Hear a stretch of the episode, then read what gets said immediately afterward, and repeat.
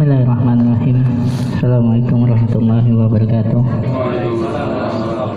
Alhamdulillahirabbil alamin wassalatu wassalamu ala asyrafil anbiya'i wal mursalin wa ala sayyidina wa habibina wa syafiina wa juliyatina maulana Muhammadin wa ala alihi wa sahbihi ajmain. Amma ba'd.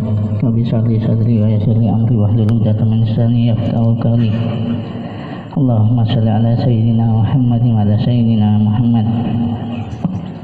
Yang kami hormati guru kita bersama Ustaz Tubagus Rahmat, mudah-mudahan kita doakan beliau tetap istiqomah dalam mengurus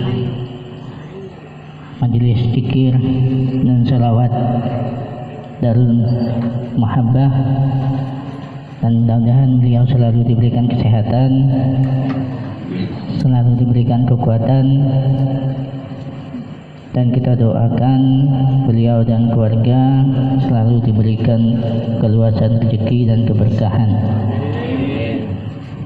Saya kira tadi nggak ada ini majelisnya, akibat corona saya kira nggak ada tadi majelisnya ini, soalnya nggak ada di grup, nggak ada diumumkan, jadi nekat aja tadi lewat di sini kan. Alhamdulillah apa Majelis Daarul Mahabbah tetap istiqomah walaupun dalam keadaan iya wabah menerka, dalam apa dalam keadaan semuanya dari dalam panik, ke dalam kecemasan, karena mungkin ini hanya kekhawatiran semua ya, hanya kekhawatiran karena belum ada juga uh, bukti ataupun Uh, apa saksi yang nyata yang menyatakan bahwa virus corona ini uh, bisa menjangkit kalau kita dalam suatu perkumpulan, kalau kita memakai logika atau kita bisa berpikir suatu musibah itu kan datangnya dari Allah. Kalau musibah itu datangnya dari Allah, ya sejogjanya kita harus mendekat kepada yang memberi musibah, karena setiap musibah itu kan berasal dari kesalahan kita, kehilafan kita, dan dosa-dosa kita selama ini, bukan malah kita menjauh menjauh dari Allah. Apalagi apa nggak tahu, wallahu a'lam bishawab, apa benar apa enggak, Majelis Ulama Indonesia mengeluarkan fatwa bahwa pembatasan untuk sholat berjamaah dan sholat Jumat di masjid. Na'udzubillah. Ini suatu musibah yang luar biasa, lebih dahsyat dari corona bahkan ini. Kalau sudah umat tidak bisa atau dilarang untuk pergi ke masjid, otomatis azan sudah tidak terdengar. Kalau azan sudah tidak terdengar, bersiap-siap kiamat kubro segera datang. Kiamat kubro udah banyak tanda-tandanya, bahkan di zaman Nabi pun juga banyak sudah tanda-tanda kiamat kubro. Dan apabila azan sudah tidak terdengar, bisa dipastikan kiamat kiamat kubro sudah akan belanda kita semua. Jadi seperti inilah kita bersikap, tetap dalam majelis ilmu, tetap sholat berjamaah. Apalagi di corona ini, dia kalau kita rajin menjaga wudhu, rajin mencuci tangan dengan air yang mengalir, insya Allah virusnya tidak akan melekat. Insyaallah. Ya, walaupun demikian ikhtiar juga kita tetap, ikhtiar kita tetap mungkin di masjid, kalau ada pengurus masjid di sini untuk sementara disterilisasi, untuk uh, karpet mungkin sterilisasi biar mudah untuk dibersihkan setiap hari. Mungkin jamaah-jamaah bisa membawa sajadah sendiri ataupun alas sendiri untuk ke masjid, karena itu kan merupakan salah satu ikhtiar, bukan berarti kita harus sampai menjauh dari masjid. Dalam satu hadis tadi saya baca, saya lupa juga di sini tadi,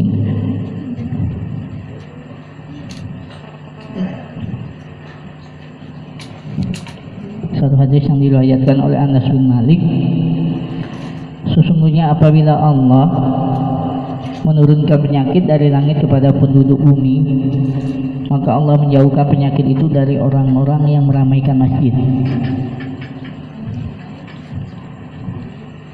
Jadi dalil dari Majelis Ulama Indonesia itu ya tentang fatwanya yang menyatakan bahwa kita harus menjauhi masjid, itu saya nggak tahu dalilnya dari mana. Seharusnya kita makin meramaikan masjid, makin beristighfar, makin sholat berjamaah, makin berdoa bersama, karena ini musibahnya datang dari Allah. Jangan sekali-sekali kita menjauh, bahkan itu bisa menimbulkan murka yang lebih dari Corona ini.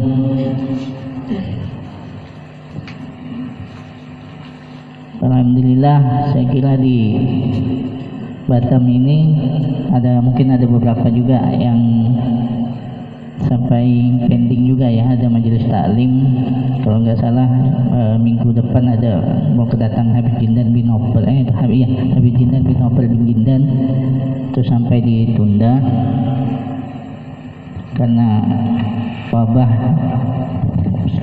Supaya yang ini bisa disebut sebagai wabah kekhawatiran sebenarnya, karena kita terlalu panik, terlalu banyak membaca berita-berita hoax mungkin dari W A ke W A, dari medsos ke lain, medsos satu, medsos satu lagi, terlalu banyak membaca, jadi kita sendiri yang panik.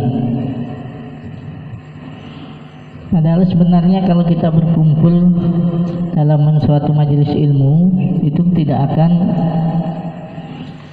belum ada belum ada juga penelitian menyatakan akan terjangkit virus tersebut kalau kita dalam suatu majelis ilmu berkumpul bersama.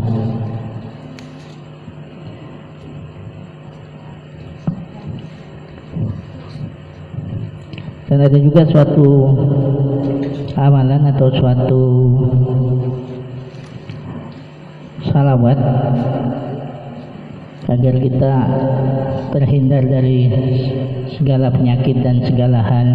Mungkin ini bisa kita amalkan bersama-sama, ataupun amalkan kita pribadi habis sholat, atau mungkin dalam keantaian santai atau lagi apa, bisa kita baca bersama-sama, yaitu shalawat tibbil qulub. Insya Allah dengan membaca salawat tibbil qulub kita akan dijauhkan dari segala mara bahaya, segala penyakit, baik itu penyakit hati maupun penyakit zahir. Alhamdulillah sudah banyak dari yang mengamalkan salawat tibbil qulub ini, yang merasakan begitu dahsyatnya fadilah atau keutamaan dari salawat tibbil qulub. Mungkin Ustaz Hasan bisa pimpin kan untuk pembacaan salawat tibbil qulub. Memang kalau pembacaan salawat tibbil qulub ini kok nggak pakai lagu, nggak nggak enak. Karena pakai lagu suara saya kurang sedap kan.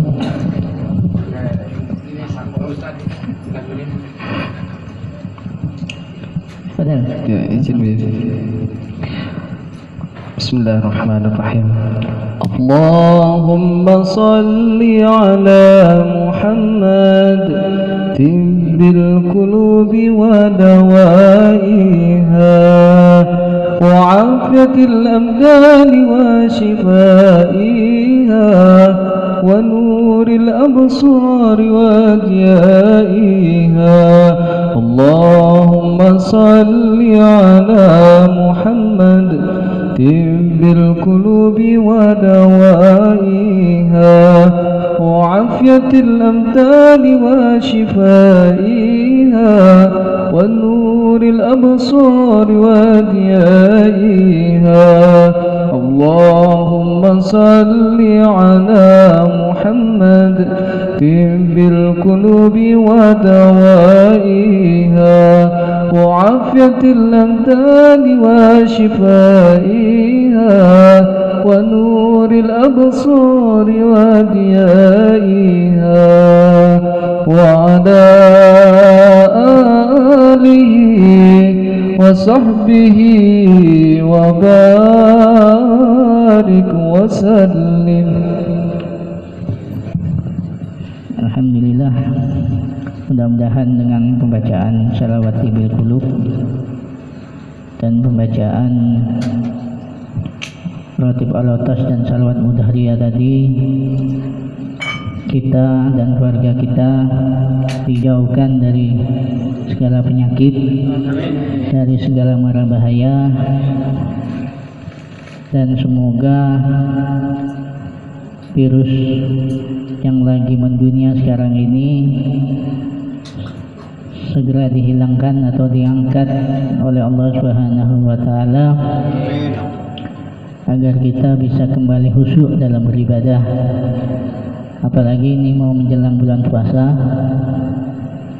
mudah-mudahan sebelum puasa virus ini udah lenyap, jadi kita juga udah bisa melaksanakan ibadah tarawih dengan tenang, dengan khusyuk, dan melaksanakan ibadah puasa dengan lancar. Saya kira cukup sekian, kurang lebih saya mohon maaf. Wabillahi taufiq wal hidayah. Assalamualaikum warahmatullahi wabarakatuh. Assalamualaikum warahmatullahi wabarakatuh.